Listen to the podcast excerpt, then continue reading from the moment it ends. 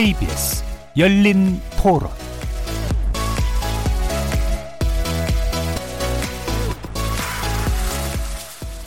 안녕하십니까 KBS 열린 토론 정준입니다. 수술실에서 어떤 일이 벌어지는지에 대해서 기록해 두는 것이 나중에 어떤 분쟁이 있거나 사고가 났을 때 판단하는 데 있어서 훨씬 도움이 된다 생각하거든요. 일본에 그 뭐지 애기 하나 사고로 죽었죠. 근데 본인들이 얘기를 안 하면 아무도 몰랐던 거잖아요. 그 요새 의사들이 실수가 많잖아요. CCTV를 다루는 아무래도 좀 주의하겠죠. 우선 의료 사고가 줄어들 거라고 봐난 지금 환자들 보고 입증하려는데 어떻게 입증을 해 환자? 환자들 입장에서 보면 생명이 좌지우지되는 문제잖아요. 극히 일부의 케이스 서비스를 하더라도 제도를 만들어 놓고 그게 만약에 그 의료 행위에 대한 침해가 된다 그러면 제도를 보완해 나가는 게 필요하지. 내 자신도 보기 싫은 부분이 있잖아. 근데 그걸 악용될 수 있고 또 전송이 되거나 누가 해킹해가지고 볼 수도 있잖아요. 기본을 고쳐야 돼. 사회의 기본을. 자, 거리에서 만난 시민들의 의견 잘 들어보셨습니까?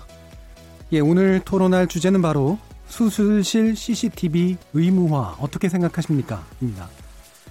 수술실에 CCTV를 설치해야 된다라는 그런 문제를 둘러싼 환자와 의료계 사이의 대립 또는 의견의 충돌. 사실 어제 오늘 일만은 아닙니다. 일부 의사들이 일명 유령 수술이라고까지 불리는 대리 수술, 그리고 또 의료 사고, 은폐 정황, 성추행 문제 이런 것들도 있었고요.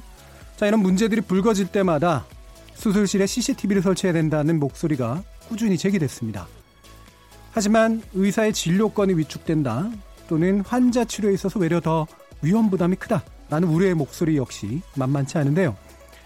하지만 또 어, 여기에 불을 지른 사건이 하나 있었습니다. 지난주였죠. 3년 전 분당 차병원이 신생아의 낙상 사고를 은폐했다라는 사실이 뒤늦게 드러나면서 수술실 CCTV 의무화를 요구하는 목소리가 다시 높아지고 있습니다. 그래서 오늘 KBS 열린 토론에서는 수술실 CCTV 설치를 둘러싼 주요 쟁점, 의료계에 미칠 파장, 그리고 과연 이런 논란들을 해결할 좋은 대안은 없는지 전문가들과 함께 집중 토론해 보겠습니다. KBS 열린 토론은 여러분과 함께 만듭니다. 청취자분들도 토론에 참여할 수 있는 방법 안내해 드리겠습니다. 문자로 참여하실 분은 9730번 누르시고요. 의견 남겨주시면 됩니다. 단문은 50원, 장문은 100원의 정보 이용료가 붙습니다. 그리고 KBS 모바일 콩, 트위터 계정 KBS 오픈을 통해서도 무료로 참여하실 수 있습니다. 청취자 여러분이 KBS 열린 토론의 주인공입니다. 시청자 여러분의, 청취자 여러분의 날카로운 의견과 뜨거운 참여 부탁드리겠습니다.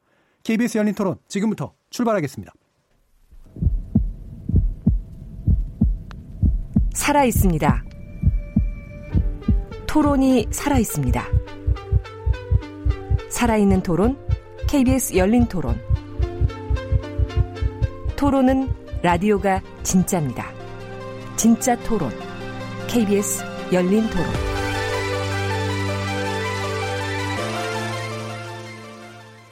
먼저 오늘 함께 하실 전문가분들 소개하겠습니다.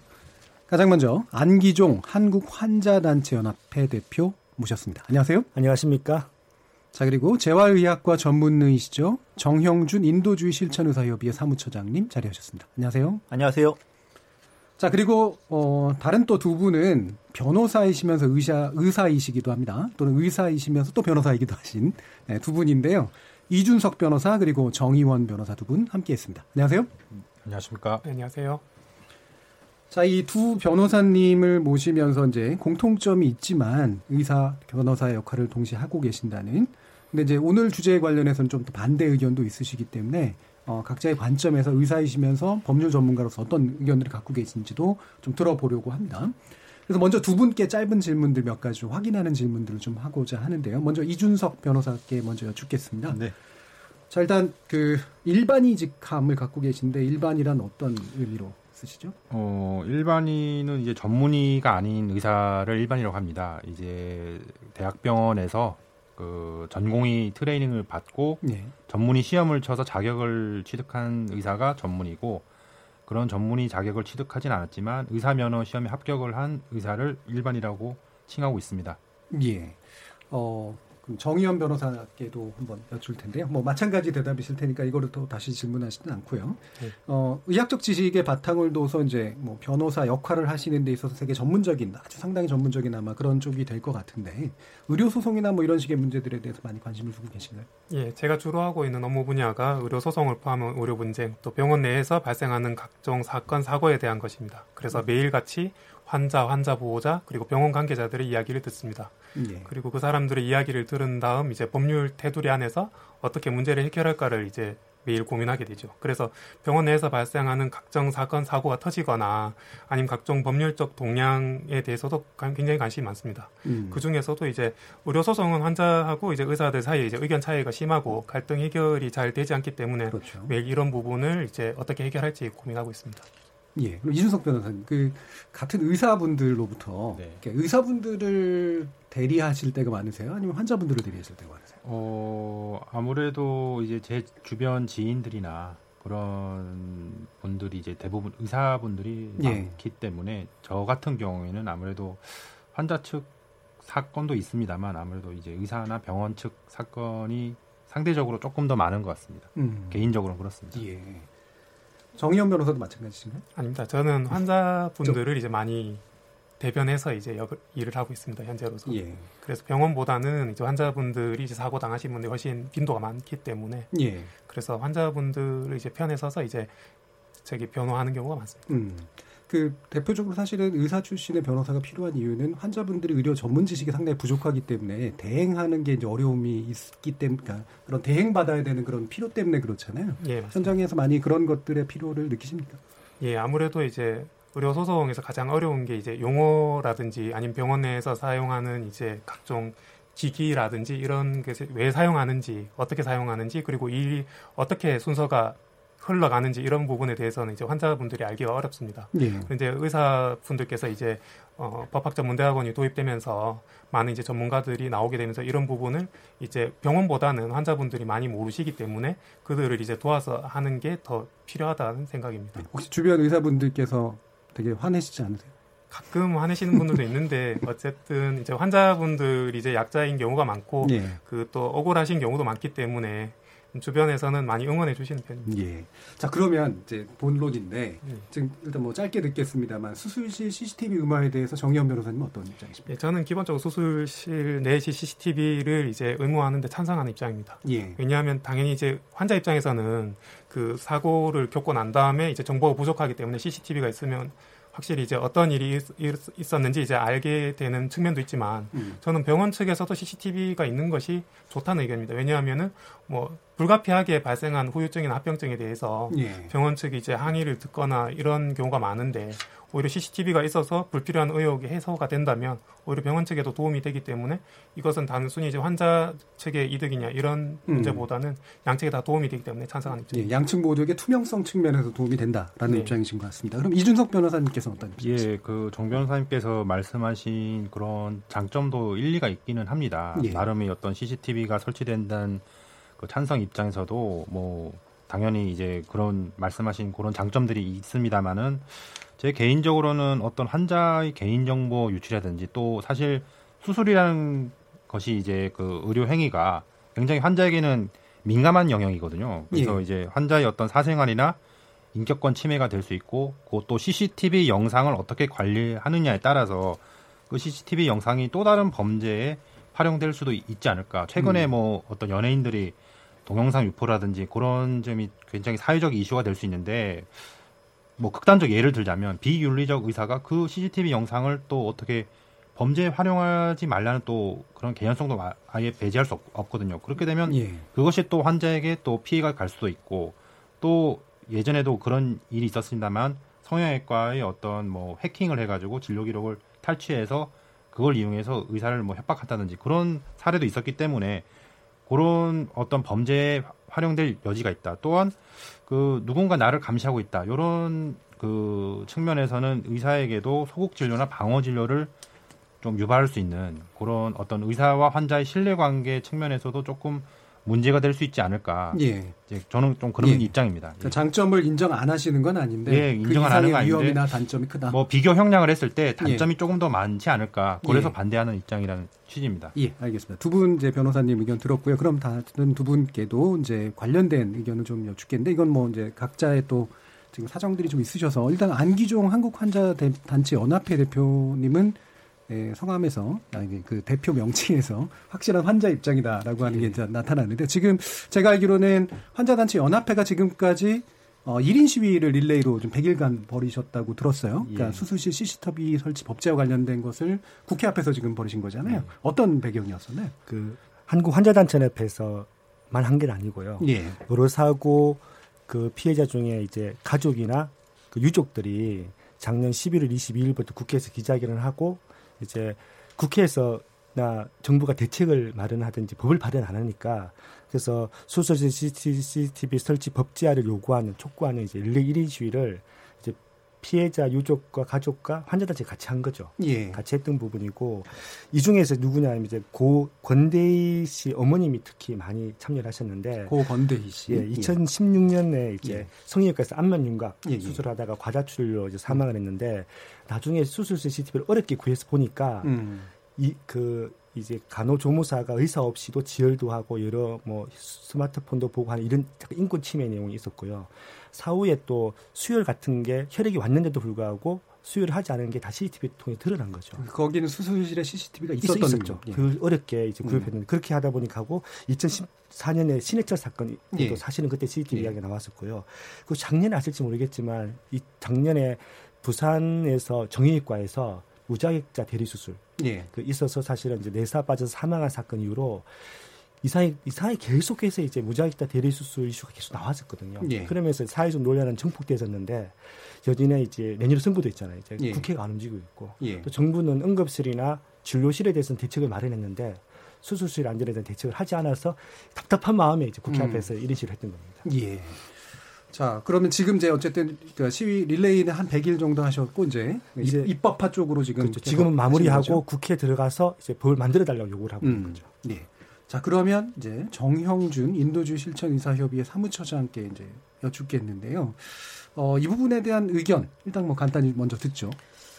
일단 뭐 다 충분히 이해가 됩니다. 뭐 환자분들이 워낙에 요즘에 그 의료 사고도 생기고 뭐 불신하시니까 CCTV까지 이제 가게 된 것 같은데, 근데 사실 효과적이지가 않다 일단 이제 이 의료 사고나 아니면 수술이 잘 됐는지를 확인하는 과정에서 뭐 예를 들면은 주사제 용량이라든가 아니면 뭐 혈관을 건드렸다든가 뭐 이런 것들을 알아낼 수 있는 CCTV는 아니라고 생각하고요. 그냥 뭐 음. 복강경이나 이런 거를 실시간으로 다 촬영해야 되는데 그런 거 거의 불가능한 상황이고, 그리고 CCTV를 또 한 개만 설치해서 이걸 다 알아낼 수 있을 것이냐 사각이 존재할 텐데 이런 부분들을 다 생각했을 때 과연 이 CCTV가 효과가 있을까라는 음. 부분이 있습니다. 물론 이제 뭐 대리 수술 정도는 저희가 막을 수 있을 거라고 생각하는데요. 그런 대리 수술이 이제 생기게 되는 이유를 먼저 해결하는 게 맞지 않냐. 먼저 이 대리 수술이 생기는 이유가 수술실 인력이 부족하고 1인 수술이 한국에서 상당히 많기 때문입니다. 근데 이제 이 주요 선진국들을 보게 되면은 수술 같은 경우에는 중요한 일이고 또 가다가 누가 실수를 할 수도 있기 때문에 충분히 인력을 고용하고 있기 때문에 인력 고용을 먼저 하는 부분이 지금 선행이 된다면은 이 문제가 해결이 되지 않을까. 그리고 또 두 번째는 그러니까 뭐 지금 그 정의원 변호사님께서 잘 이야기해 주셨는데 환자 인권 침해 도 충분히 고려해야 됩니다. 저희가 이제 우스갯소리로 뭐 그 환자 그 사람의 옷을 가장 빨리 벗길 수 있는 사람은 뭐 바람도 아니고 뭐도 아니고 의사라는 이야기를 할 정도로 의사가 이제 아주 민감한 그 인체라든가 아니면 개인의 정보를 관리하는 그런 일을 하고 있습니다. 그렇기 때문에 이 수술실에서 보여지는 그런 장면들은 실제로 환자분들이 생각하는 거랑은 좀 다른 그런 장면들이 많이 연출될 수 있는데 그런 것들이 뭐 유출되는 것뿐만 아니라 녹화가 돼가지고 저장이 되고 이후에 이게 유용이 된다고 하면 상당히 위험할 수 있고 또 굳이 그렇게까지 문제가 생길 수 있는 것들을 저희가 의무화할 필요가 있느냐 물론 뭐 연구용이나 따르게는 할 수 있겠지만 거기에 대해서 회의가 된다는 말씀을 드리고 예. 싶습니다. 자, 인도주의 실천 의사협의회니까 또 의사협의회의 입장과는 또 다르실 수도 있다고 생각이 들어요. 물론 요 사안에 대한 입장이라기보다는 환자에 대한 고민도 많이 하시는 그런 단체로 저는 알고 맞습니다. 있는데. 예. 예. 그래서 아마 그 부분에 관련된 또 고충도 아마 나중에 좀 들어볼 수 있을 것 같습니다. 이렇게 본격 토론에 앞서서 어, 출연하신 전문가 네 분의 입장을 간단하게 일단 들어봤고요. KBS 1라디오 채널은 유튜브로도 생중계가 지금 되고 있습니다. 유튜브에 들어가셔서 KBS 1라디오를 검색하시면 저희들이 토론하신 토론하는 그런 내용을 이제 들으실 수 있습니다. 팟캐스트도 가능하고요. 매일 새벽 1시에 재방송도 됩니다. 자, 이렇게 청취 방법 안내 드렸고, 오늘 토론 주제, 수술실 CCTV 의무화 어떻게 생각하십니까? 본격적으로 쟁점 토론 시작해 보도록 하겠습니다. 자, 아까도 말씀드렸지만, 이제 요번에 다시 이 논란이 재점화된 계기는 이제 분당 차, 차병원에서 있었던 신생아 낙상 사고 은폐 의혹에 관련된 거고요. 이 차병원이라는 브랜드 자체가 이제 여성의 임신과 출산에서 굉장히 대표적으로 유명하고 또 상징성이 있는 만큼의 이 신뢰를 무너뜨린 측면 그리고 충격을 준 측면도 굉장히 큽니다. 그래서 일단 요 계기가 된 사건부터 좀 알아봐야 될 것 같은데요. 어, 이 사건의 의혹은 일단 어떤 건가요? 예, 그, 우리 안기종 대표님께 한번 그 2000, 2016년도 8월에 분당 차병원에서 이제 신생아가 이제 출산을 했는데 출산할 때 제왕절개 수술로 좀 뭐라나 이제 1점 몇 킬로밖에 안 되는 굉장히 좀 이렇게 좀 조산이라고 하죠. 예. 7개월 조산을 예, 작은 아이였죠. 또 이제 약간의 고위험적인 여러 가지 호흡 곤란이나 또 혈액 응고 장애 같은 것들이 있는 상황이 음. 있었지만 문제는 뭐냐면 이제 아이를 이제 레지던트가 안고 있다가 낙상에 넘어져서 예, 그 아이가 예. 이제 두개골이 골절되고 출혈이 있는 상황이었습니다. 이런 경우는 쉽게 생각하면 치료하다가 아이가 사망을 할 수 있지만 보통 보편적으로는 보호자에게 설명을 하고 그리고 이에 대한 이에 대한 뭐 법적인 공부를 보통 하는 게 정상인데 이건 어떻게 되는지 모르겠지만 이제 전자 업무 기록제라고 보통 이야기하죠. 그 이제 내 초음파를 찍은 걸 이제 그 다음 날 가서 다 이제 삭제를 했는데 삭제를 그냥 한 게 아니라 부원장과 그 당시에 원장이 공석이었거든요. 예. 부원장과 그 다음에 산부인과 의사와 소아청소년과 의사들 한 다 합쳐서 한 7, 8명 되는 분들이 조직적으로 이제 은폐했다는 것 때문에 네. 문제가 됐던 거죠. 예. 네. 그래서 이제 과연 거기 CCTV가 설치돼 있다라고 하면 보통 아이가 사망하면 왜 사망했는지 CCTV를 봤다라고 하면 과연 은폐를 했겠냐라는 이제 이 논쟁 때문에 사실은 지금 사회에 큰 이슈가 되고 있는 거고 그리고 이게 또 한 사람의 의사의 일탈행위가 아니라 분당 차병원이 굉장히 큰 병원이고 신뢰받는 예. 병원이 조직적으로 이제 은폐를 하는 것에 대한 국민들이 충격들이 있는 거죠. 예. 아, 이렇게 충분히 할 수 있겠구나. 그러니까 CCTV 설치를 해야 되는 거 아니냐는 요령이 다시 들끓고 있는 겁니다. 예, 이게 이제 외인사인데 병사로 처리한 거 이게 또 뭐 예전에 우리 어, 백남기 농민 사건도 연상시키는 이런 문제인데요. 예. 그러니까 사실은 이제 뭐냐면 왜 CCTV를 CCTV 왜냐하면 이렇게 중환 환자였다가 그러면 굳이 그 초음파 기록을 삭제할 필요도 없고 음. 또 하나는 부검을 통해서 이, 이게 밝히면 되잖아요. 근데 외인사로 적지 않고 병사로 적다 보니 부검할 수 있는 기회도 못 가지게 된 거죠. 그러니까 지금 현재 제가 알기로는 그 2년 지나고 난 뒤에 이제 유족이 알게 돼서 그 충격 때문에 굉장히 힘든 상황으로 있다고 제가 알고 있습니다. 이게 드러난 과정하고 혐의 입증이 어떻게 좀 진행될 거라고 보십니까? 정현 변호사님? 예, 이런 사건들의 경우에 혐의 입증은 일단은 가담한 사람들의 진술이 진술. 어떻게 되는지가 중요할 것 같습니다. 그 진술이 이제 모순이 된다던가 음. 아니면 허위로 이제 얘기한 것이 이제 드러난다던가 하는 경우로 밝히게 되고 또 방금 대변인께서 말씀해 주셨습니다만은 그 전자 차트인 경우에는 이게 전자 차트의 접속 기록이라든지 아니면 최근에 뭐 디지털 포렌식 같은 기술이 이제 발달이 되어 있어서 차트를 지운다고 해도 완전히 삭제되기는 어렵기 때문에 복원하는 등의 방법으로 수사가 예. 진행될 수 있습니다. 예. 디지털 포렌식이 이제 적용될 수 있는 예. 부분이군요. 자, 그러면 음 우리 정영준 사무처장께 제가 여쭙겠는데 예. 자, 이 부분 분명히 이제 되게 안 좋은 사고로서 되게 불행한 사고로서는 뭐 당연히 인지되실 거고 어 이게 CCTV가 있었다면 좀 달리 전개됐을 거다라고 하는 의견에 대해서는 어떻게 보시나요? 아, 뭐 그거는 뭐 가정이라고 저는 생각합니다. 뭐 물론 예. 제가 이 병실도 가보질 않았고 구체적으로 이 차병원이 어떤 곳인지 정확하게 잘 모릅니다만 이 떨어뜨린 위치도 뭐 이동하면서 떨어뜨린 걸로 되어 있어서 이것이 정확하게 보이는 위치였을지 뭐 이런 것도 의문이 들고요. 두 번째는 고지를 하는 부분의 문제뿐만 아니라 아까도 한자단체 연합에서도 설명을 해주셨지만은 조직적으로 이거는 지금 가담을 한 행위입니다. 절대 옹호할 수 있는 행위가 아닌데 이것이 가능한 구조라는 것이 병원이. 예. 그렇다면 이 차병원에서 사실은 이 CCTV가 있었다고 해서 여기에 만약에 뭐 다른 종류의 어떤 사고들 뭐 이 아이가 떨어져서 생긴 부분에 대한 문제 외에 다른 것들은 그러면 고스란히 다 사실대로 고지를 했을까? 음. 그러지 않았을 수 있다고 저는 충분히 생각을 하고요. 그렇기 때문에 어, 이 건을 가지고 그냥 CCTV를 이렇게 등치시킬 수는 없다고 생각하고 그리고 제가 이제 뭐 어, 산부인과 의사나 소아과 의사는 아니지만 실제로 이제 상당히 어, 미숙하고 그다음에 또 위험한 상황에서 태어난 아이기 때문에 어, 당시에 이제 제대로 고지하지 않았기 때문에 지금 이렇게 문제가 생겼고 이걸 조직적으로 위반한 거에 대해서는 저는 뭐 절대 용서할 수 없다고 생각하지만 실제로 이 아이가 뭐 병사가 아니라 뭐 외인사다 이렇게 단정할 수도 있는 부분도 아니기 때문에 그리고 그런 부분들은 더더욱 더 CCTV로는 감별할 수가 없습니다. 네, 일단 단정은 어렵다라고 이제 앞으로는 또 남겨진 문제이기도 하고요. 근데 CCTV 영상에 만약에 이런 것들이 촬영이 됐다면 조직적 은폐가 쉽지는 않지 않나요? 그 낙 떨어뜨린 낙상에 대해서는 예. 뭐 이야기할 수 있었다고 가정할 수 있을 것 같습니다. 음. 그래서 아까 말씀드린 뭐 대리 수술이나 크게 봤을 때 문제가 생기는 부분 정도는 CCTV로 어, 막을 수 있는 부분이 있겠죠. 예. 근데 한 가지 제가 얘기하고 싶은 건 뭐냐면 예, 한 대표님. 그 고이용군 이제 고이용군 신생아라고 해서 추순환도 다 사망한 건 아니거든요. 예. 사실 6시간 만에 사망을 했고요. 더구나 여기는 분당차 여성병원, 소위 말해서 분만이나 이 신생아들을 잘 치료하는 병원이거든요. 예. 오히려 어, 이 두개골 골전이나 낙상을 두개골 골전 출혈이 오히려 아이를 더 빨리 사망하게 하실 수도 있는 상황인 거잖아요. 그래서 그리고 또 하나는 뭐냐면 굳이 이렇게 의료적으로 심각한 문제였다면 굳이 증거인멸을 할 필요가 없는 그 조직적까지 할 필요가 없는 거잖아요. 저는 CCTV 만약에 있었다라고 하면 이 정황들을 전체적으로 다 밝혀줄 수 있는 것 같거든요. 예. 알겠습니다. 그러면 이제 바로 이어서 어, 핵심적인 쟁점으로 바로 들어가겠습니다. 그러니까 지금 어쨌든 이제 문제가 되고 있는 건 환자의 알 권리 또는 이제 환자가 뭔가 불리한 일을 당하거나 어떤 그랬을 때 근거가 될 수 있는 기본적인 영상 자료가 필요하다라고 하는 이제 그런 측면과 근데 그게 사실은 알고 보면 어, 의료인뿐만이 아니라 환자들의 이제 어떤 사생활까지 침해될 수 있는 위험성들이 있다라고 하는 게 핵심 쟁점일 것 같은데요. 이준석 변호사님이 아까 이제 그 문제를 이제 제안해 주셨잖아요. 근데 장점 비해서 단점이 훨씬 더 크다 또는 이제 적어도 더 크다라고 이제 보시는 좀 더 구체적인 이유는 어떤 건가요? 일단은 그 의료 행위가 일반적인 그 CCTV 우리나라 CCTV 같은 경우는 이제 그 개인정보 보호법에 의하면 범죄 예방이 목적이 일반적이거든요.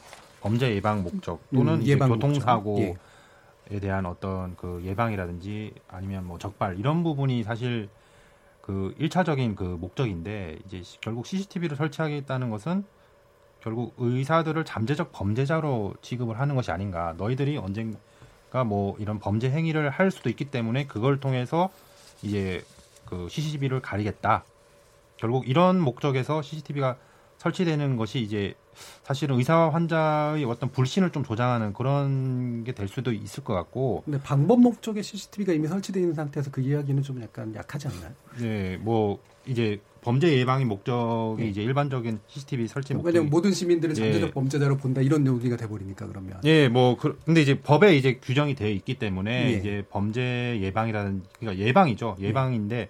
예. 사실 뭐 의사와 환자의 신뢰 관계 구축이 우선인 것 같고 예. 아까 그리고 말씀드린 것 같이 굉장히 의료행위가 좀 민감한 개인 정보와 관련된 또 굉장히 또 은밀한 부분이 노출될 수 있는 그런 영향이기 때문에 그 부분을 과연 영상을 촬영해서 또 이제 보관을 하고 또 누군가 그걸 또 열람을 할 수 있고 그런 부분이 있어서 과연 이게 이제 사회적 합의가 완전히 이제 법으로 이제 제정을 할 만큼 되어 있는 것인가 사실 뭐 현재 그 성형외과나 이런 데서도 자발적으로 CCTV를 설치하는 곳들이 있습니다. 네. 또 환자 동의를 받고 네. 또 의료진들이 이제 그런 뭐 대리 수준이나 이런 부분이 하도 문제가 되다 보니 성형외과에서 자발적으로 CCTV를 설치하고 환자 동의를 받는 경우도 있는데 네. 그와 같이 또 자발적으로 이제 본인들이 어떤 의료진으로서도 방어 목적이 필요하기 때문에 음. 설치를 하는 것은 둘째치고 그걸 법적으로 의무화하고 설치를 하지 않는 경우에는 어떤 불이익을 준다 이렇게 한다는 것은 사실 조금 그 환자와 의사의 신뢰관계 측면에서도 조금 문제가 되지 않을까 저는 좀 개인적으로 그렇게 생각이 듭니다. 예. 아까 또 이제 그 얘기가 나왔습니다. 그 예, 수술을 하는 과정에서 방어적인 방식으로 이제 적극적으로 하지 못하고 방어적으로 네. 하게 되고 자꾸 신경 쓰게 되고 이런 식의 그렇죠. 문제들이 있을 것 같은데요. 예. 그 부분은 어느 정도 큰 문제라고 보시나요? 그래서 저 개인적으로는 뭐 이제 수술이라는 것이 어떻게 보면 좀 리스크가 있는 의료 행위지 않습니까? 네. 일반적인 그런 뭐 내과에서의 문, 문진을 하거나 이런 행위가 아니라 사람이 어떻게 보면 죽을 수도 있고 그걸 통해서 살릴 수도 있고 굉장히 좀 리스크가 있는 그런 의료 행위인데 만약에 누군가 나를 감시하고 이 그 결과에 대해서 어떤 잘잘못을 묻겠다 그런 생각이 든다면 내가 과감하게 어떤 이 환자를 살리기 위해서 죽을 수도 있는 의료 행위를 적극적으로 할 수 있을 것인가 좀 그런 부분에 있어서는 저는 좀 회의적인 생각이 듭니다. 예. 좀 어, 어떻게 보면 좀 본인에게 피해가 되지 않는 의사 입장에서는 좀 그런 의료 행위를 추구하지 않을까 방어 진료 소극 진료 그리고 이게 이제 내가 만약에 이 의료 행위를 해서 문제가 될 거라는 생각이 든다면 다른 병원으로 일단 보내거나 보내거나 이런 행위를 좀 하지 않을까 그런 생각도 듭니다. 근데 이제 의문이 드는 게 적극적인 진료 행위는 그러면 CCTV가 만약에 없다면 지켜보는 눈이 없다면 적극적으로 한다라는 건 본인이 어떻게 보면 좀 소신 진료를 예. 할수 있다. 근데 이제 그 소신이 이제 결국은 결과로서 이제 또는 뭐 의도로서 자신의 충분한 의도로서 이제 입증이 돼야 되는데 네. 그게 이제 보느냐 안 보느냐에 의해서 그게 좌우될 거다라고 하는 건 좀 그렇지 않나요? 뭐 그러니까 그것도 이제 사람에 따라 좀 다를 수 있지 않습니까? 예. 그걸 뭐 신경을 안 쓰는 사람 의료인이 있을 수 있지만 어떤 의료인은 아유 누군가 내 이제 의료 행위를 다 이제 감시를 한다 이런 측면에서 굉장히 좀 부담을 가질 수 있는 분도 있지 않을까. 예를 들면 어떤 예. 건가요? 적극적 의료 행위인데 누군가가 이렇게 보기 때문에 꺼려지는 행위라든가 이런 것들은? 글쎄 그거는 직접 선생님께서 말씀을 해주셔야 아니, 될것 같은데요. 아니 근데 저는 저는 뭐 저도 상당 부분 뭐 동감하는 부분이 있지만 제가 예. 좀 이어서 말씀드리면 저는 사실은 이제 환자 의사 관계 신뢰 관계 깨지는 부분이 뭐 잠재적 범죄자로 보고 이런 부분도 있지만 환자들을 이제 좀 더 대상화하게 될 가능성이 있고 의사들이 좀더 이제 저희가 환자 의사 관계라는 건 아주 긴밀한 관계입니다. 신뢰하는 관계고 의사가 기본적으로 선의를 갖고 뭔가 진료할 거라는 생각이 믿는 관계거든요. 그래서 자신의 뭐 과거력부터 시작해서 집안 이야기까지 다 꺼낼 수 있는 그런 관계인데 환자 입장은 그런데 의사 분들은 사실 안 그런 면들이 많지 그러니까? 그렇지 않은 의사들에 대한 어떤 저희가 장치들은 예. 이제 이런 영상 기록물을 통해서 우리가 이제 확인해서 가능한 것이 아니라 사실은 예. 뭐 이제 의사 사회 안에서의 어떤 그 동료들의 수평적인 평가 방법이라든가 아니면은 이 이제 그 의료인들 사이의 어떤 평가라든가 음. 뭐 이런 것들이 더 중요해져야 되고 또 아까 지금 계속 이야기 나오는 이런 상황들이 사실 한국의 이제 수술실이 상당히 인력이 부족합니다. 예. 인력이 부족하기 때문에 생기는 온갖 일들이 다 있는데 뭐 저도 이제 병원에서 이제 수술실에 몇 번 들어가서 이제 뭐 트레이닝 할 때 좀 보고 했지만 제가 재활약과 의사라서 수술하는 사람은 아닙니다. 하지만 이제 그럴 때 그 적은 인력으로 어쨌든 그 많은 사람들을 빨리 수술하면서도 빠른 시일 내에 마취해서 뭐 이렇게 나와서 그 좋은 환경을 만들기 위해서 막 뛰어다니고 이런 일들이 아주 허다한데 사실은 영상 기록이라는 게 있게 되면은 크게 보일 때 어떤 모습들이나 제스처나 이런 것들에 대한 제한이 걸릴 수 있고요. 그래서 사실 이게 제가 CCTV 설치 의무화에 대해서는 좀 회의적이라는 것이고 지금 사실 저희가 이런 이야기를 하게 되는 이유는 CCTV가 중요한 게 아니라 수술실에서 이제 사실 생긴 일들을 투명하게 알 수 있고 또 수술실에서 더 제대로 된 진료를 받기 위해서기 때문에 이 수술실 CCTV 의무화를 통해서 만약에 들여야 되는 어떤 막대한 비용을 사실 인력 비용으로 바꾸는 게 가장 맞다. 먼저. 음. 저, 저도 얘기 좀 하고 싶습니다. 예, 예. 어쨌든 예, 몇 가지 얘기 나왔습니다. 예. 왜 유독 수술실에 대해서 환자들이 얘기하냐는 게 중요하거든요. 어린이집 사회적 논란이 많았었잖아요. 근데 결국은 됐지만 어린이집은 그나마 아이들이라도 있고요. 아이들이라도 있는 거잖아요. 하지만 수술실은 일단 전신 마취가 되고 나면 목격자로서 아이들이 있다는 얘기죠. 예. 예. 어, 그 소- 전신 마취는 환자는 아무것도 알 수가 없고요. 예. 그리고 의료인들만 있어요. 예. 누가 내부적인 내부에 있는 누군가가 얘기하지 않는 이상은 안에 있는 얘기는 아무도 알 수가 없게 돼 있어요. 그래서 예. 사실은 범죄학적 학자들도 수술실에서의 여러 가지 범죄적인 그 인권 침해적인 거는 유독 수술, CCTV 외에 이렇게 뭔가 이렇게 보는 것 외에는 방법이 없다는 얘기 많이 하고 있고요. 또 한 가지는 이제 계속 나오는 게 환자들은 정밀한 수술비 촬영하는 걸 원하지 않거든요. 예. 그 지금 되게 중요한 중요한 전제라고 생각되십니다. 환자들은 수술 부위를 촬영해서 그게 잘잘못을 따지는 걸 원하지 않고요. 누가 들어와서 누가 무엇을 했는지 정도 CCTV 정도를 원하는 거고 있고요. 이게 되게 중요하다고 생각되시고 또 계속 아까 인권침해 이야기하셨는데 응급실에는 수술실보다는 그 정도는 아니지만 응급실에도 굉장히 응급 상황이 많이 발생하거든요. 예. 전국의 응급실에는 CCTV 설치가 다 돼 있고요. 한 대가 아니라 뭐 굉장히 많이 설치되어 있습니다. 그러면 수술실에서 CCTV 설치를 하는 거는 괜찮고 또 정부가 대한의사협회에서 계속해서 수가 그러니까 재정 지원해달라 CCTV 설치 비용 재정 지원해달라 정부가 최근에 응급의료 기금으로 수술, 응급실에 CCTV 설치 비용을 지원해주기로 결정까지 했거든요. 예. 그런데 왜 수술실에서는 안 된다고 이야기를? 응급실에 설치되어 있는 CCTV는 의무사항인가요? 의무사항 아닙니다. 그렇진 않죠. 네. 예. 근데 대부분 설치는 돼 있는 예, 상태. 설치는 한 게 이제 저도 한 말씀 드리면 응급실에서 이제 CCTV를 설치하는 건 사실은 의료진들이 찬성해서 이제 이루어진 예. 경우가 많습니다. 왜냐하면 응급실 특히 이제 야간에 이제 근무를 하게 되면 이제 인력도 부족한 상태에서 뭐 취객이 온다든가 예. 아니면은 그 의료진의 지시에 불응하는 환자들이 많습니다. 그리고 최근에 이제 아시겠지만 뉴스에 이제 응급실에서 이제 폭행 행위가 일어난다든가 의료인들에 대한 공격 행위가 일어나서 음. 이런 행위들에 대해서 이제 방어 목적으로 예. 이제 의료인들이 이제 응급실 CCTV 찬성을 하는 것이죠. 근데 응급실도 사실 CCTV를 보면 그 시간이나 어쨌든 구체적인 의료 행위는 나오지 않지만은 의료인이 이제 왔다 갔다 거리는 모습이라든지 어떤 행동을 했는지 알 수 있습니다. 근데 거기에 대해서는 아무도 프라이버시나 비용 문제를 삼지 않거든요. 사실 음. 응급실에서도 뭐 환자가 옷을 벗고 그 진료를 해야 되는 경우가 있지 않습니까? 특히 응급 상황이기 때문에 더 거리낌 없이 이제 행위가 일어나는데 그 상황에서 아무도 뭐 진료가 위축되었다든지 뭐 인력 부족이니까 이제 무슨 문제가 된다든지 의문을 제기하는 경우도 아니 없습니다. 즉 그러니까 시, 수, 이제 응급실이든 이제 수술방이든 CCTV는 결국에는 이제 어, 서로에게 도움이 된다는 아까 제 말씀에 연결이 예. 된다는 거죠. 예. 한, 한, 가지만 더 하면 예. 그 프라이버시 약간 침해 이야기가 나왔는데 예. 사실은 이 수술실 CCTV 설치의 핵심이 뭐냐면 반드시 환자의 동의를 받는 거거든요. 그러니까 환자의 동의 한 경우에만 촬영하기 때문에 환자의 프라이버시 부분은 사실 그렇게 중요한 문제는 사실 아니고 또 한 가지는 최근에 나온 의사나 의료인들께서 이제 의사의 프라이버시 이야기를 많이 하거든요. 근데 수술실에서 환자를 수술하는 곳이 과연 의사의 프라이버시를 주장할 수 있는 곳이 되는지에 대한 사적 영역이냐 공개된 공개 영역이냐 이 공적 영역에 대한 논쟁이 있습니다. 예. 자, 지금 언급해 주신 부분 가운데 뭐 다시 한번 이제 확인으로 여쭐게 이제 응급실을 하고 수술실의 차이는 뭐냐라는 지적에 대해서는 어떻게 보시나요? 그 제가 먼저 말씀드리면 예.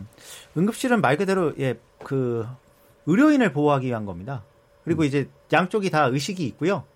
의식이 물론 한쪽이 이제 불명령하고 뭐 폭행을 하고 그럴 수 있다는 전제하에 하는 거고 뭐 응급실 CCTV를 저희가 뭐 의료인이 잘못하는 어떤 어떤 의료 행위를 하는 거를 점검하기 위해서 달았다고는 생각을 하지 않습니다. 그리고 이제 그렇게 되는 것 자체가 물론 환자랑 의사 사이 관계의 문제도 있지만 응급 상황이라는 특수성 때문이고. 근데 이제 수술실은 그렇지 않죠. 수술실은 아까 말씀하신 대로 환자는 그냥 마취돼서 그냥 아무것도 못 하고 있는 상황이거든요. 그렇기 때문에 이 수술실 CCTV는 실제로는 이제 의료인이 제대로 하는지를 이제 감시하는 도구로밖에 사용이 안 되는데 아까 제가 계속 음. 이야기했지만 그 효용성이 정말 얼마나 있을까. 그리고 CCTV가 있다고 할때 음. 행태가 바뀐다면은 그 부분이 과연 올바른 방향으로 바뀐다고 할 수 있을지 아니면 크게 봤을 때 뭔가 이게 화면에 찍히는 정도에서만 바뀔 수 있는 건지 물론 뭐 대리 수술 아까도 얘기했지만 대리 수술이나 큰 사고 뭐 환자를 떨어뜨린다든지 이런 것들은 저희가 확인이 가능하겠지만 실제로 의료 사고의 진짜 대부분 아까 신해철 씨 의료 사고도 이야기하시지만은 복강경으로 뭔가 자르지 않아야 될 부분 자른다든가 뭔가 안에 건드렸다든가 그리고 나서 또 사후 관리가 안 됐다든가 이런 부분들입니다.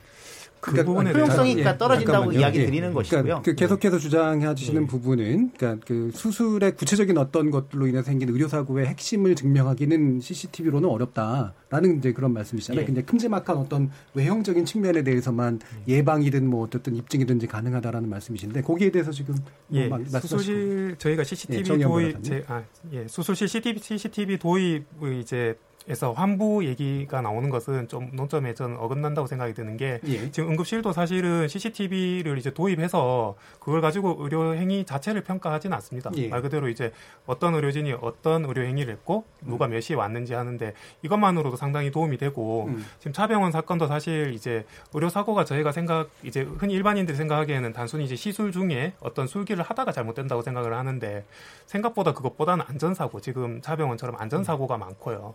그리고 진료가 이제 결국에는 골든 우리 소위 얘기하는 골든 타임 같은 이제 시, 총각을 다투는 경우가 많은데 이 시간을 확인 못해서 의료 행위가 어떻게 잘못됐는지 어떻게 이루어졌는지 모르는 경우가 많습니다. 예. 그렇기 때문에 그런 걸 갖다가 밝히기 위해서라도 CCTV가 중요하다고 생각이 들고 아까 그 환자 대표 분께서 말씀해 주셨 안 대표님께서 말씀해 주셨지만 환자분도 CCTV를 통해서 그 내시경이라든지 이런 환부를 직접 촬영하는 것은 원하는 경우가 거의 없습니다. 네, 그러니까 CCTV가 네. 모든 걸 지금 보호하거나 모든 걸 증명하기 위해서는 아니다. 예. 자, 일단 그런 식으로 좀 정리가 될 것 같고요. 어, 쟁점들이 일단 쭉 나왔습니다. 그래서 일단은 일부 토론은 여기까지 하고 좀 이어서 이제 뒤에 이제 대안이나 어떤 쟁점에 대한 추가적인 이제 논의들을 하도록 하겠습니다. 지금 여러분은 KBS 열린 토론과 함께 하고 계십니다. 분당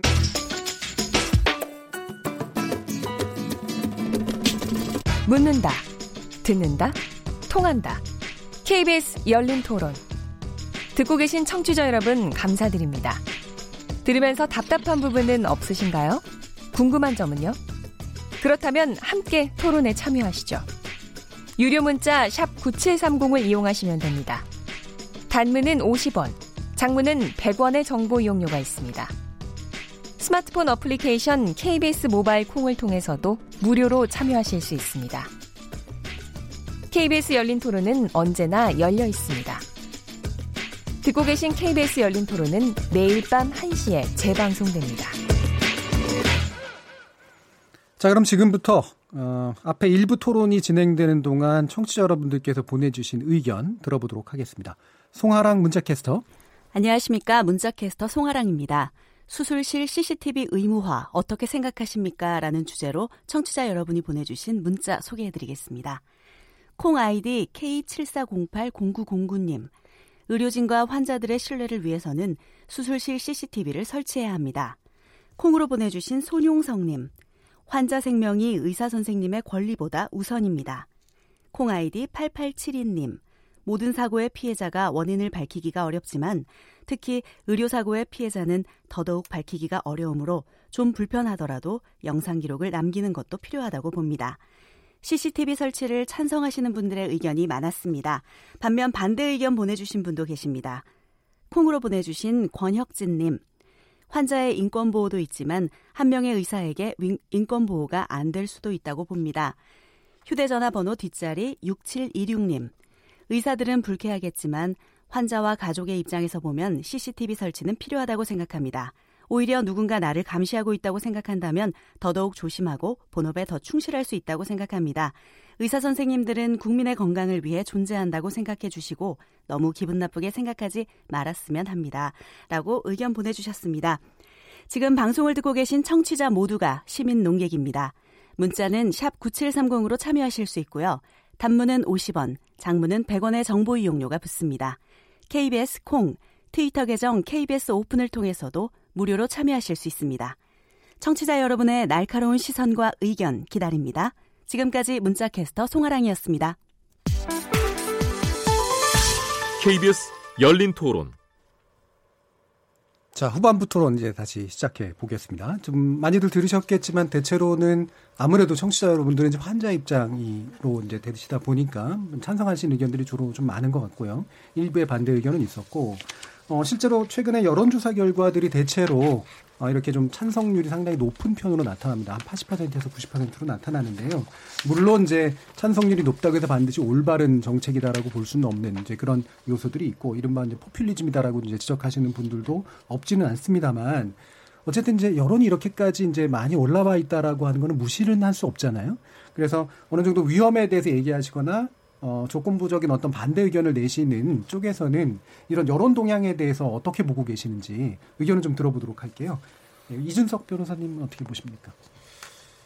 일단은 아까 그 뭐 어린이집이나 응급실 얘기를 하셨는데 결국 어린이집의 어떤 가해 행위 또 응급실에서의 의료인 폭행 이런 게 결국 범죄 행위지 않습니까? 고의로 이루어지는 범죄 행위. 근데 사실은 뭐 그런 부분을 적발하기 위해서 그리고 감시하기 위해서 이제 CCTV가 필요한데 과연 수술실에서 어떤 의료 행위를 통해서 벌어지는 어떤 잘못 근데 그게 어떤 고의적인 범죄는 아니지 않습니까? 사람이다 보니 또 의료 행위를 하다 보니 어떤 잘못이 있을 수 있고 그 과정에서 그 잘못을 밝히는 데 있어서 과연 CCTV가 어떤 그 역할을 할 수 있을지 사실 그 아까 말씀하신 대로 사각지대가 있을 수 있고 그 의료 행위 장면만으로 그 의료 행위가 잘못되었다 잘못되지 않았다 그런 부분을 밝히는 데는 좀 한계가 있기 때문에 제 개인적 의견으로는 사실 수술 CCTV보다는 의료 과실을 여부를 밝히는 데 있어서는 활력 징후 즉 혈압이나 맥박 그리고 또 산소 포화도 이런 부분이 정확하게 또 체크되고 기록되는 게 더 중요하거든요. 그런 부분이 사실은 의료 소송을 하게 되면은 한 의료인이 과실을 밝히는 데 있어서 가장 중요한 부분이고 또 핵심적인 부분이기 때문에 사실 그런 뭐 CCTV를 통해서 그 영상을 감시한다기보다는 여기 그 수술실 블랙박스 얘기도 있습니다만은 그런 한, 그 CCTV 도입 전에 의료인이 대화를 녹음한다든지 아니면 아까 말씀드린 그런 활력 징후를 정확하게 기록을 해서 그 부분을 가지고 이제 의료인이 과실 여부를 밝히는 게 일단은 선행되어야 되지 않나 그런 입장입니다. 예. 개인적으로는. 음, 잠깐만요. 음. 예. 제가 그 한 번 더 이제 듣고요. 정영준 사무처장님께서는 이런 여론을 무시할 수는 없다는 생각은 아마 하실 텐데 그럼에도 불구하고 계속해서 이제 이런 뭔가 약간 반대 의견 쪽으로 기울어 있는 이유는 어떤 건가요? 일단 이게 의무화를 하게 되면은 의무화라고 하는 거는 저희가 그냥 막연히 규정만 의무화하는 것이 아닙니다. 지금 한국은 건강보험 체계고요. 그리고 이 수술들은 아까 뭐 이야기한 뭐 성형 수술이나 이런 피부를 제외하면 다 건강보험에 비용이 지불되는 것입니다. 그렇게 되면은 이 막대한 비용이 사실은 의료비에 전가될 수밖에 없습니다. 이거를 그냥 설치하라고 했을 경우에는 어, 일부 수술실을 그러면 뭐 폐쇄해야 되는 그런 상황이 될 수도 있고 그리고 또 두 번째 문제는 이렇게 해서 이제 아까 말씀드린 환자와 의사 관계에 대한 어떤 어, 불신이 계속 증가하게 된다면은 실제로 지금도 외과 계열 선생님들이 많이 줄어들고 있습니다. 저 뭐 제 친구들 뭐 후배들 할 거 없이 외과를 지금 기피하고 있는 상황인데요. 거꾸로 지금 필수 의료 해야 되는 의사들이 지금 부족한 상황에서 이 사람들을 양성하기 위한 어떤 다른 방안들을 마련하는 것이 아니라 이분들이 아까도 이야기한 대로 더 위축돼 가지고 뭔가 방어 진료하게 되고 이쪽으로 지원하지 않게 되었을 때 사회적 비용이 엄청 증가합니다. 그래서 제가 마지막으로 드린 이야기는 미국 사회의 의료비가 저렇게 증가하게 된 거는 뭐 영리병원이나 민간의료보험 문제도 있지만은 사실은 미국은 의료 소송의 나라고 소송 문제가 네, 있죠. 의료 소송에 대한 그 비용 리스크를 사실은 의료비에 다 전가합니다. 그래서 엄청난 의료비를 내게 되는데 이런 식의 CCTV 설치와 수술에 대한 어떤 그 선의를 가지고 사실은 수술을 하는 거고 또 한국은 공적 보험 체계인 건강보험 체계인데 건강보험 체계의 어떤 공적 부분으로 이런 문제들을 해결하는 것이 과연 맞는지 예. 여기에 대해서 저는 이제 회의적이라는 예. 것이죠. 예. 실질적 비용과 이제 그 사회적 비용 문제를 얘기해 주셨는데 예를 들면 이제 지금 자율적으로 설치한 병원들이라든가 이런 데들도 비용 증가가 이미 일어나고 있는 건가요? 그럼? 당연히 일어나고 있다고 저는 보고요. 성형외과에서 CCTV 설치하고 그 관리하는 비용을 환자한테 저는 전가하고 있는 거라고 보는데 근데 그 성형... 보 시는 거지 근거가 있는 거냐는 무슨 말씀이죠? 아니 그건 당연히 어쩔 수 없이 그 본인이 예를 들면은 한국의 민간 병원들이 95% 이상인데 이 병원이 사실 CCTV를 설치한다면 그 비용만큼은 다른 뭐 베드를 늘린다든가 아니면 의료기기를 산다든가 다른 뭐 인력을 고용하는 비용이 그쪽으로 전가되는 것이잖아요. 아니면은 뭐 병원 경영진이 가져가야 되는 돈을 뭐 줄여린다든지 이런 음. 것이라고 저는 보기 때문에 음. 결국은 건강보험 제도에 전가될 수밖에 없는 구조인 것이죠. 어, 예, 뭐, 예. 그, 예, 한기정 대표님. 그, 우리나라에서 수술실 CCTV 설치에 대한 요구는 그 의료 사고의 사후 입증 때문에 나온 게 아니고요. 어, 그것 때문에 나온 게 아니라 지금 계속해서 의료계에서는 최근에 의사협회 회장님께서도 방송에 나가서 계속해서 이제 사후 입증 이야기를 하셨거든요. 네. 저희들은 그런 요구한 적이 없고요. 우리는 사전 예방입니다. 왜냐하면 방금 이야기했듯이 인력이 많이 부족하다고 이야기했잖아요. 계속 이렇게 안 보이게 둘 게 아니라 오히려 CCTV 같은 걸 통해 가지고 인력이 부족한 부분이 아니라 아니 아닐 수 있도록 보완할 수도 있는데 지금 그렇지 않은 부분이 있는 거고 더 중요한 건 뭐냐 우리가 이야기하는 건 인권 침해나 안전이 예방될 수 있도록 일단 요구를 계속 하고 있는 거거든요. 그리고 또 한 가지는 뭐냐면 그, 그 수술실 CCTV 설치에 대한 그, 그 의료계가 바라보는 인식 자체가 환자하고 너무 다른 거예요. 어, 계속 우리가 이야기하는 거는 우리는 의사를 잠재적, 잠재적 범죄자로 생각하지 않거든요. 예, 어쨌든 이제 확실히 갭은 있는 것 같고요. 예, 좀 더 구체적인 것들을 좀 몇 가지 좀 짚어봐야 될 것 같아요. 왜냐하면 이제 사례가 어쨌든 있지 않습니까? 지금 어, 경기도 같은 경우에는 상당히 전향적으로 6개월간 시범 사업을 했고요. 물론 이제 모든 병, 경기 도내 병원은 당연히 아니지만 도립 병원을 위주로 이제 CCTV 확대를 했는데 이 부분에 대한 뭐 성과나 한 게 어떻게 보시나요? 정의원 변호사님. 경기도 의료원은 CCTV 설치를 이제 안성병원에서 이제 시범적으로 했고 예. 이제 여섯 개 병원으로 이제 확대하는 것으로 알고 있습니다. 그리고 경기도 의료원 같으면 CCTV 촬영이 이루어지려면 환자 동의만으로는 불가능하고 예. 거기에 이제 참여하는 의료진의 동의도 반드시 예. 받아야 되는 걸로 되어 있습니다. 그런데 그렇게 하고도 지금 동의율이 계속 올라가고 있는 것으로 음. 지금 통계가 나오거든요. 예. 그만큼 이제 의료인들도 이제 CCTV를 통해서 자기들이 이제 잘못이 없는 경우에는 그 명명백백하게 밝힐 수 있는 수단으로 CCTV를 이제 활용할 수 있다라는 게 제 생각에는 이제 이걸로 어느 정도 입증이 되지 않았나 음. 그런 생각도 하고 아까 전에 이제 비용 말씀을 하셨는데 예, 저도 질문 이제 좀 실무적으로 봤을 때는 이제 사실은 환자들은 이제 아직까지도 의료 사고 나면은 음. 이제 소송이나 이런 것보다는 무작정 이제 병원에 찾아가서 이제 뭐 시위를 한다든가 농성을 벌인다든가 아니면은 그 당 자기를 이제 진료했던 의사를 찾아가서 진료를 이제 시간을 많이 차지하면서 항의를 하는 경우가 많습니다. 그렇죠. 뭐 생떼를 예. 부리는 것처럼 될 수밖에 없는 예, 구조니까요. 그러니까 이제 예. 막막하니까 일단 예. 찾아가서 이제 물어보지 않습니까? 그러면 여기에 들어가는 비용도 사실 만만치 않습니다. 음. 그리고 뭐 최근에는 종합병원 같으면은 의료 전담 변호사 분들이나 아니면 이게 법무팀 인원을 자꾸 늘리고 있습니다. 예. 이 늘리는 이유가 당연히 뭐 병원 내에서 의료 사고만 발생하는 것은 아니겠지만 최근에 이제 계속 제 의료 사고라든지 병원 내에서 차병원처럼 이런 조직적인 불법 행위가 나오니까 혹시 나도 그런 일이 있을 수 있는 거 아닌가 이런 식으로 해서 자꾸 이제 불만이 증가하는 거죠. 음. 그러면 이제 이런 것을 또 대응하는 인력이 필요한 거고 그런 비용을 생각하면 오히려 수술, 수술방 CCTV 설치가 과연 비용이 증가하는 게 맞는지도 좀 의문스럽고 그다음에 뭐 개인 병원만 하더라도 요새 사실 수술방 이외에는 진료실이나 그 대기실에는 거의 CCTV가 예. 설치돼 있지 않습니까? 그래서 예. 그걸 갖다가 CCTV 한두 대 더 설치한다고 해서 과연 비용이 많이 늘어나서 그게 환자한테 전가된다라고는 생각이 들지 않습니다. 예, 이게 사회적 비용 문제는 사실은 이게 예. 계산되기가 대단히 어렵기 때문에 예. 양쪽의 주장을 다 입증하기는 상당히 어려울 것 같고요. 그러니까 실질적인 비용의 전가가 일어나고 있는지는 일단 확인해 볼 수 있을 것 같은데 그건 확인이 아마 좀 필요한 문제 같습니다. 지금 경기도 문제 사례에 대해서는 또 어떻게 보시나요? 우리 이준석 변호사님. 그 일단은 뭐 이런 부분을 그 환자의 동의도 받고 의료인이 동의도 받고 이제 민간이 자율적으로 이렇게 좀 진행이 되는 것은 이해가 되는데 근데 제가 뭐그 부분과 관련해서 아까 잠깐 말씀하신 부분이 조금 이해가 안 되는 부분이 왜 CCTV를 설치하면 사전 예방에 도움이 된다 이렇게 말씀하셨는데 안 대표님이 이렇게 예, 말씀하셨죠. 그게 좀 저는 좀 이해가 안 되는 게 그러면 그 말씀하신 취지가 결국 뭐 의료 과실이나 이런 부분이 좀 예방이 될 수 있을 것이다. 실제 설치되면. 근데, 근데 그, 이 부분은 좀 확실하게 좀 해야 될 것 같은데요. 실제로 예. 방될 수 있는 부분과 예방될 수 없는 부분도 있는 것 같고 음. 사후적으로 또 뭔가 의미가 있는 부분과 그렇지 않은 부분도 있는 것 같거든요. 네. 그러니까 그 예방이 가능한 부분은 뭐라고 지금 주장하십니까?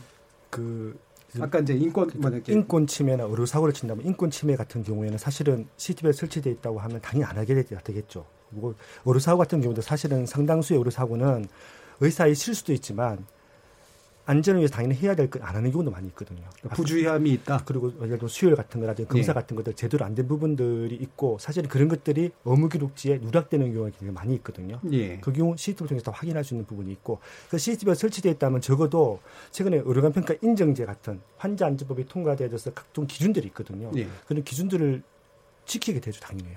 음. 당연히 환자 안전을 높여줄 수밖에 없는 거죠. 뭐 저도 진행을 해 보니까 예. 사실 뭐 수술 자체로 수술이란 게 뭐 길면 한뭐 여섯 시간 뭐 열시간 되는 수술도 있습니다. 짧으면 뭐 한시간 남걸린 수술도 있는데 사실 수술 자체로 인해서 의료 사고가 나는 경우가 많지는 않고 그러니까 나더라도 사실은 수술 과정에서 잘못이 있으면 그 부분은 바로 어떻게 보면 또 입증이 쉽게 됩니다. 근데 문제는 이제 수술 이후에 어떤 사후 관리나 처치가 어떻게 보면 그 부분은 수술방을 벗어나는 거지 않습니까? 예. 돌아가신 신해철 씨 같은 경우도 이제 수술 자체의 문제라기보다는 수술 후 발생한 합병증 관리를 제대로 그 의사 선생님께서 안 한 부분이 잘못이다. 이렇게 이제 그 결론이 난 거거든요. 그러니까 예. 수술방에 CCTV가 설치된다고 해서 어떤 그런 의료 과실로 인한 사고를 사전에 예방하거나 사후에 캐치할 수 있다.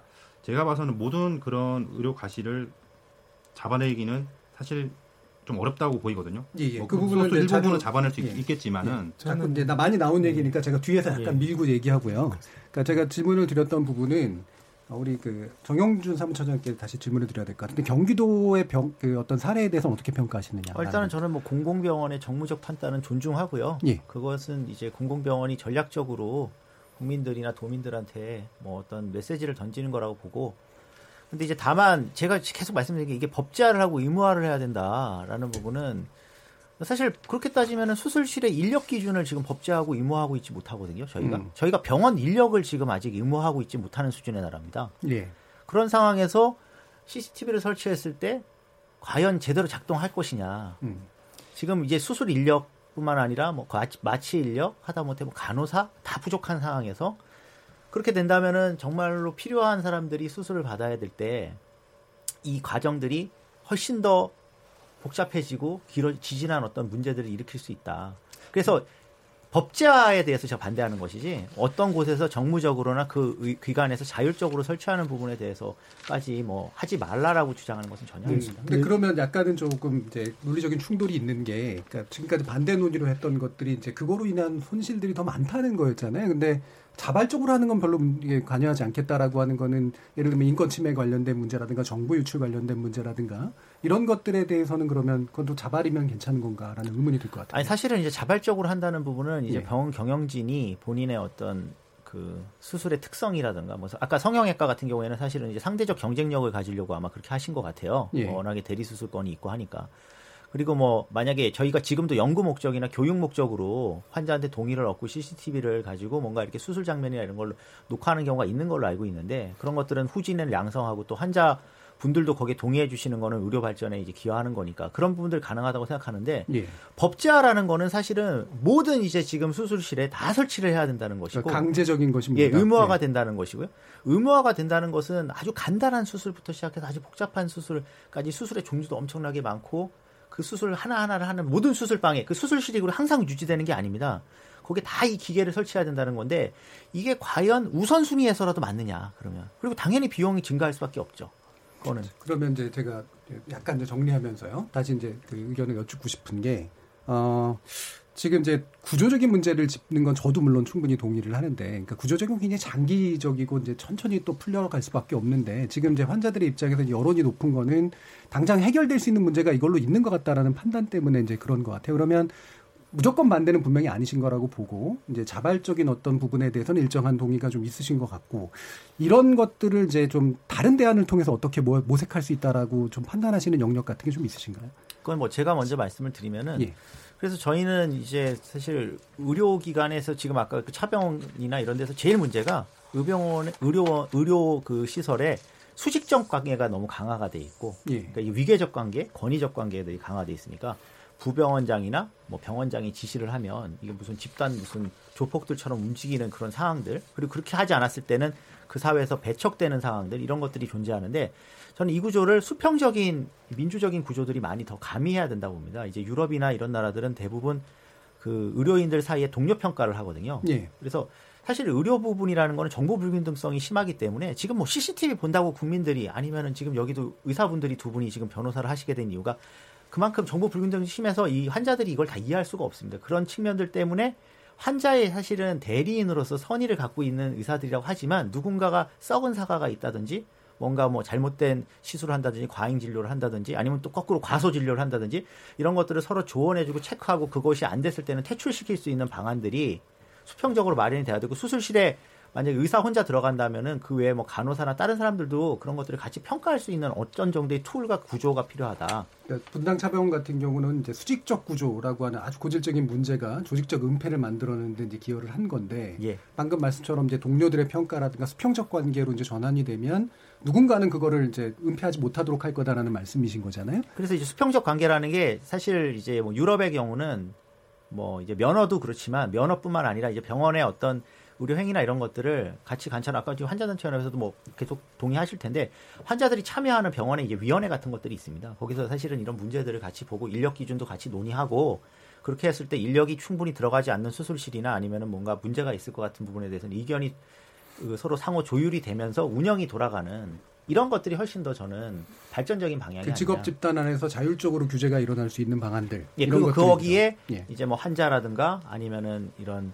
아까 이야기한 다른 이제 직능에 있는 사람들도 예. 참여를 해서 같이 그, 예, 예. 그 논의를 할 수 있는 그리고 음. 그런 것을 점검할 수 있는 뭐 모든 케이스를 다 하는 것은 아니지만 중요한 케이스냐 병원의 중요한 결정 사항이라든가 병원의 방향이라든가 이런 것들도 정하고 예. 그렇게 한다면은 이런 분위기들이 훨씬 더 서로 상호 신뢰할 수 있는 분위기로 가는 것이 아닌가 이렇게 생각합니다. 예. 그럼 이준석 변호사님 아까 그 블랙박스 얘기를 좀 네. 하셨었잖아요. 그 부분도 한번 말씀해 주시죠. 일단 블랙박스라는 것이 이제 뭐 CCTV처럼 모든 영상을 촬영하는 것이 아니라 이제 환자 그 이제 뭐 전신 마취를 하거나 이제 그래가지고 이제 뭐 의식이 없는 상태에서 의료진들이 서로 대화를 나누는 그런 부분을 이제 녹화를 하면 이제 어, 의료행위가 어떻게 진행이 됐고 혹시라도 돌발 상황이 생길 수 있는 경우에는 그런 부분을 이제 뭐 비행기나 이런 부분도 사실은 블랙박스가 있으면 그 상황이 어느 정도 짐작이 되지 않습니까? 예. 사후적으로 어떻게 보면 문제가 생겼을 때 그걸 가지고 이제 검증을 하는 그런 이제 그 장치로 보이고요. 사실은 뭐 CCTV 영, 그 촬영 전에 어떻게 보면 CCTV 영상이라는 것이 굉장히 그 파괴력이 크지 않습니까? 만약에 예. 혹시라도 뭐 그 제3자에게 유출이 된다거나 하는 경우에는 제 또 다른 범죄에 악용될 수도 있기 때문에 사실은 그런 블랙박스 이런 부분이 먼저 도입이 되어야 될 것 같고 아까 제가 또 한 가지 말씀을 드리자면 결국 환자들이 가장 우려하는 부분은 의료, 의료 과실도 있겠습니다만 결국 뭐 그런 본인이 어떤 전신 마취되거나 해서 상황을 제대로 모르는 상황에서 나에 대해서 어떤 의료인이 뭐 예를 들어 성범죄라든지 아니면 그 이 의사가 아닌 다른 의사가 하는 대리 수술하든지 이런 부분이 사실 제일 좀 걱정이 되시는 것 같아요. 그래서 그런 부분에 있어서 좀 환자분들이 우려를 하다 보니 많이 좀 동의를 하시지 않나. 좀 그런 생각이 드는데 사실 음. 그런 부분은 물론 그런 의사 선생님들도 있을 겁니다. 당연히 극소수 있을 텐데 그 극소수의 의사를 잡아내기 위해서 모든 이제 병 의원에 다 CCTV를 의무 의무적으로 깔아라. 이것은 어떻게 보면 좀 사회적 낭비일 것 같고 제가 봐서는 그런 의사 선생님들이 생기지 않도록 의협이나 아니면 어떤 국가기관 차원에서 의사들에게 확실한 교육을 시키고 혹시라도 그런 행위를 하다가 적발이 되는 의사 선생님이 계시는 경우에는 다시는 의료 행위를 하지 못하도록 처벌을 강화하고 이런 음. 쪽으로 결국 나가서 결국에는 어떻게 보면 그런 쪽으로 나가면 의사와 환자의 또 신뢰관계가 좀 더 구축이 될 수 있지 않습니까? 음. 사실 그런 범죄 행위를 저지르는 의료인이 다시는 의료 행위를 하지 못하도록 자발적으로 의료계에서도 노력을 하는 모습을 보인다면 아 음. 이제 좀 시, 신뢰를 할 수 있겠다. 의사 그 환자 선생님 환자분들도 그렇게 받아들일 거거든요. 예. 그 후반부 얘기는 말씀은 이제 정용준 사무처장님 말씀하신 그런 구조적인 변화의 예. 과정하고 연관이 되는 것 같은데 질문은 블랙박스의 경우에 영상이 아니다라고 하는 이제 차이 영상이 네. 가지는 파괴력이 있으니까요. 근데 네. 이게 이제 유출 문제라든가 네. 아니면은 비용 문제라든가 네. 뭐 신뢰관계 파괴 문제라든가 이렇게 단점으로 지적됐던 것들이 블랙박스에서는 해소가 되나요?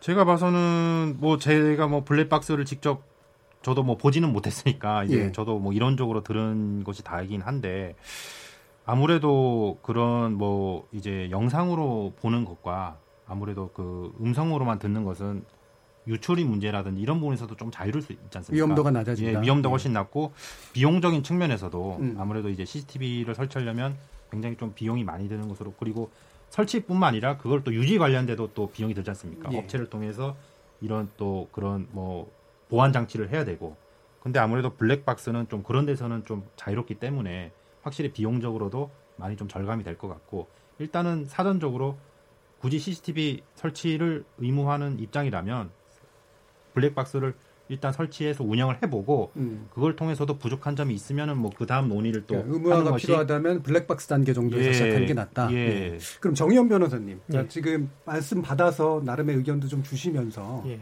또 기타의 어떤 외국 사례라든가 뭐 우리가 참조할 만한 거 이런 것도 좀 소개 한번 좀 해주시겠죠. 예. 제가 알기로는 현재 외국에서는 CCTV를 이제 설치를 의무화하는 사례는 없는 것으로 알고 있습니다. 예. 그렇지만은 지금 우리나라에서 왜 CCTV가 특히 수술방에서 음. 의무화 얘기가 나왔는지 조금 환자 측 입장에서 좀 말씀을 드리면 우리나라에서는 현재 지금 의료 사고라고 추정되는 어쨌든 환자 피해가 당하면은 이 구제 방법이 너무나 막막합니다. 음. 이게 피해 구제를 하려면은 결국에는 이제 뭐 한국 의료 분쟁 조정 중재원이라든지 의료 소송을 통해서 해결을 해야 되는데 의료 사고 발생했을 때 이제 보험이 이제 예를 들어서 확대가 된다거나 이런 보상이 조금 확대가 된다면 이제 CCTV 문제가 조금 줄어들 것이라고 생각이 듭니다. 이제 환자분들이 너무 막막하니까 예. 자꾸 환자들이 병원에 찾아와서 이제 CCTV도 달라 뭘 이제 요구를 하는 거니까 예. 결국에는 어, 보험도 확대해야 되고요. 지금 또 중립적인 이제 분쟁 해결 기관이 조금 더 늘어나야 됩니다. 지금 한국 의료 분쟁 조정 중재원이라는 중재원이 있긴 하지만 이게 사건이 최근에 너무 많아져 가지고 지금 해결이 굉장히 안 되고 적체가 되는 경우가 많습니다. 이제 그래서 그리고 그게 시작도 예. 왜 의사가 반대하면 시작이 안 된다고 저 들었는데 예, 물론 예. 신해철법에 따르면 예. 환자가 이제 의식 불명이거나 사망인 경우에는 예. 의무적으로 예. 이제 조정에 응하긴 하는데 결국에는 결과를 이제 받아들이지 않기로 만약에 병원 측에서 결정을 하면은 중재는 이제 그 순간 끝나게 됩니다. 그래서 결국엔 소송으로 해결을 해야 됩니다. 그래서 이제 소송은 이제 환자가 입증을 해야 되는데 이게 너무 이제 증거가 다 병원 측에 있고 지식도 다 병원이 가지고 있기 때문에 이게 의료 소송할 때 이제 병원 측에서 어쨌든 좀 무과실이나 아니면 환자의 입증 책임을 좀 덜어주는 식으로 해결해야지만 음. CCTV 의무화에 대한 이제 환자 들의 그 요구가 조금 줄어들 것이라는 생각입니다. 예. 예. 그러면 이제 그 부분을 굳이 말하면 예. CCTV 의무화와 그다음에 중재 같은 그런 어떤 기타의 어떤 보조적인 제도적 도구들이 예. 우선순위의 문제는 어떻게 보시나요?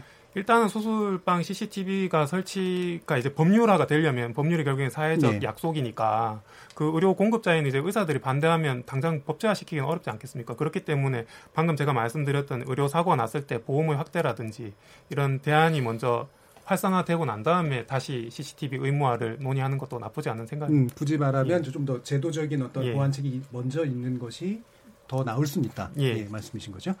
예, 알겠습니다. 이렇게 여러 가지 뭐 이제 그 대안들도 좀 나왔는데요. 여기서 2부 토론 정리하고 문자 캐스터 연결해 보겠습니다. 송아랑 문자 캐스터. 네, 문자 캐스터 송아랑입니다. 수술실 CCTV 의무화 어떻게 생각하십니까에 대해 청취자 여러분이 보내주신 문자 소개해 드리겠습니다. 콩 아이디 8672님. 모든 사고의 피해자가 원인을 밝히기가 어렵지만 특히 의료사고의 피해자는 더더욱 밝히기가 어려우므로 좀 불편하더라도 영상 기록을 남기는 것도 필요하다고 봅니다. 콩으로 보내주신 아이디 별밤님, 의사를 감시하는 걸로 받아들이지 말고 의사의 의료 행위의 정당성을 보여주는 거죠. 콩으로 보내주신 박선영님, 대장 항문 수술을 할 때 다 노출이 되는데 그런 부분을 임의로 접근한 직원은 어떻게 처벌하나요? 또 동영상이 유출되어서 카톡에 돌아다니거나 인터넷에 올라가고 나면 처리는 어떻게 하나요? 라는 의견 주셨고요. 콩으로 보내주신 아이디 6610님. 택시기사인데요. 카메라 달고 나서 기사고 손님이고 서로 조심하게 됩니다. 사고가 나도 신속히 처리도 쉬워졌고요. 콩 아이디 QDXK로 시작하시는 청취자님. 환자가 원할 때만 이동식 캠코더 등으로 녹화하는 건 어떨까요? 얼마 전 치질 수술을 받았는데 저는 이런 거 녹화되는 거 전혀 원치 않습니다. 라는 의견 보내주셨습니다. 지금까지 문자캐스터 송아랑이었습니다. Yeah, yeah. Uh. Yo. 무엇이든 묻고 진심으로 듣고 마음으로 통하는 여기가 열린 토론 레디오가 진짜 진짜 토론 KBS 열린 토론 네, KBS 열린 토론 수술실 CCTV 의무 어떻게 생각하십니까에 대해서 함께 이야기 나눠보고 있습니다. 지금부터는 뭐 아쉽지만 그래도 마무리 토론 쪽으로 좀 기울어져야 될 것 같은데요. 어, 일단 우리 안기종 대표님께서 좀 반론하실 부분들이 좀 많이 있다고 하셨어요. 그래서 많은 시간을 드릴 수는 없지만 반론 위주로 한번 얘기를 해주시죠.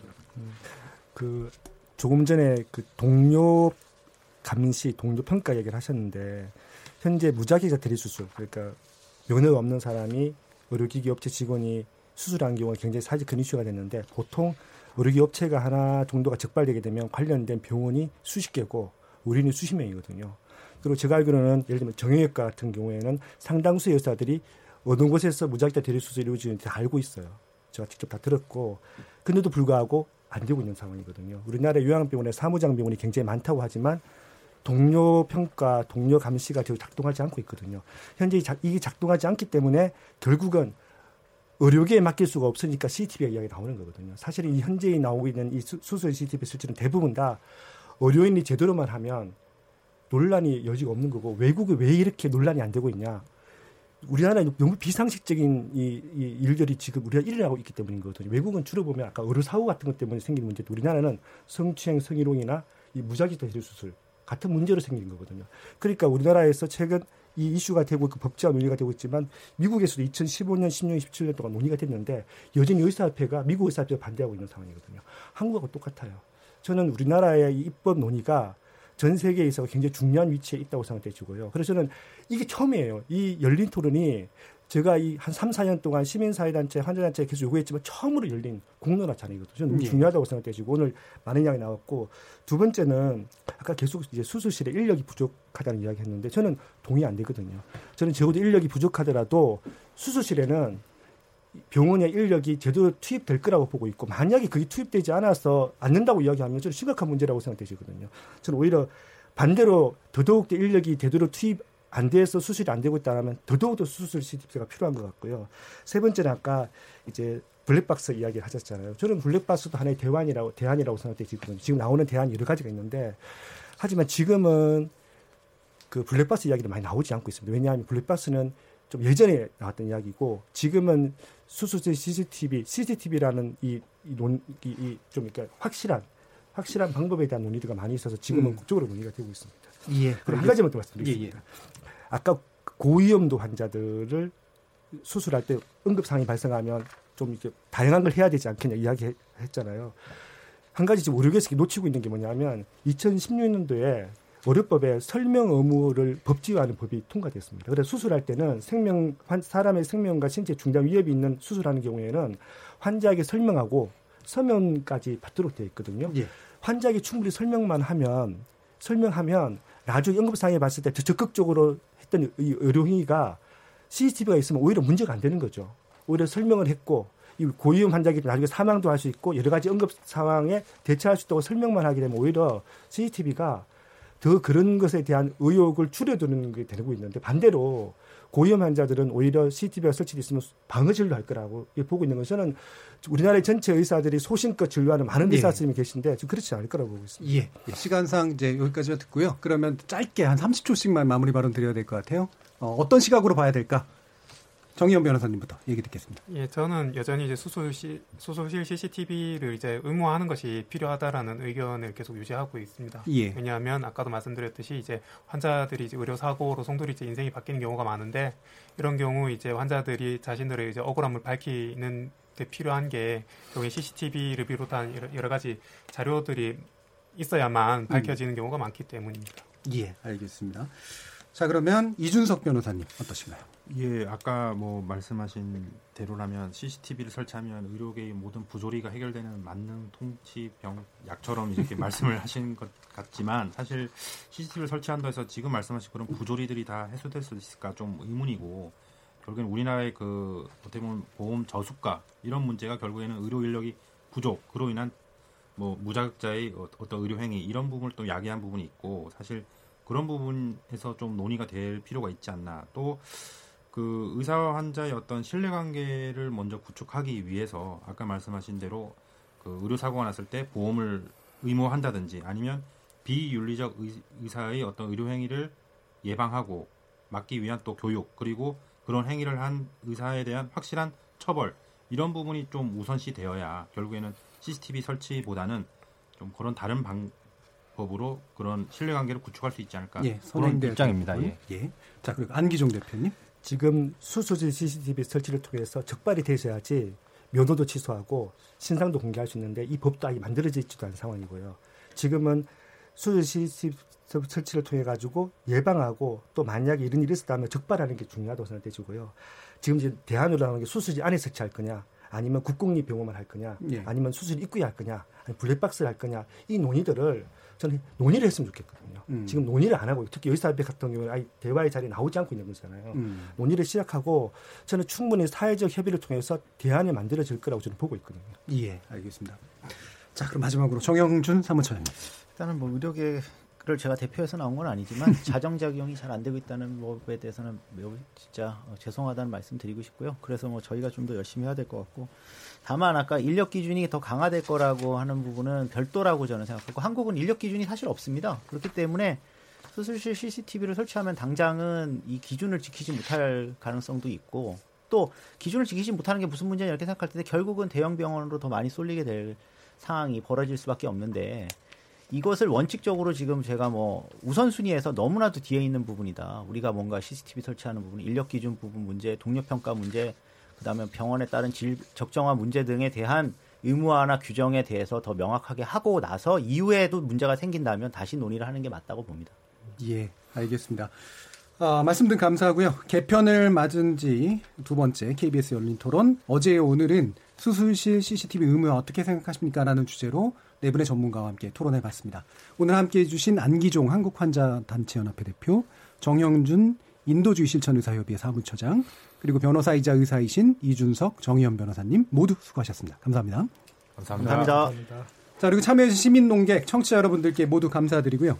이 청취자들의 적극적인 참여로 만드는 KBS 열린 토론, 토론을 통해 우리 사회 합의의 길을 찾아가도록 하겠습니다. 저는 내일 저녁 7시 20분에 다시 찾아뵙겠습니다. 지금까지 KBS 열린 토론 정준이었습니다.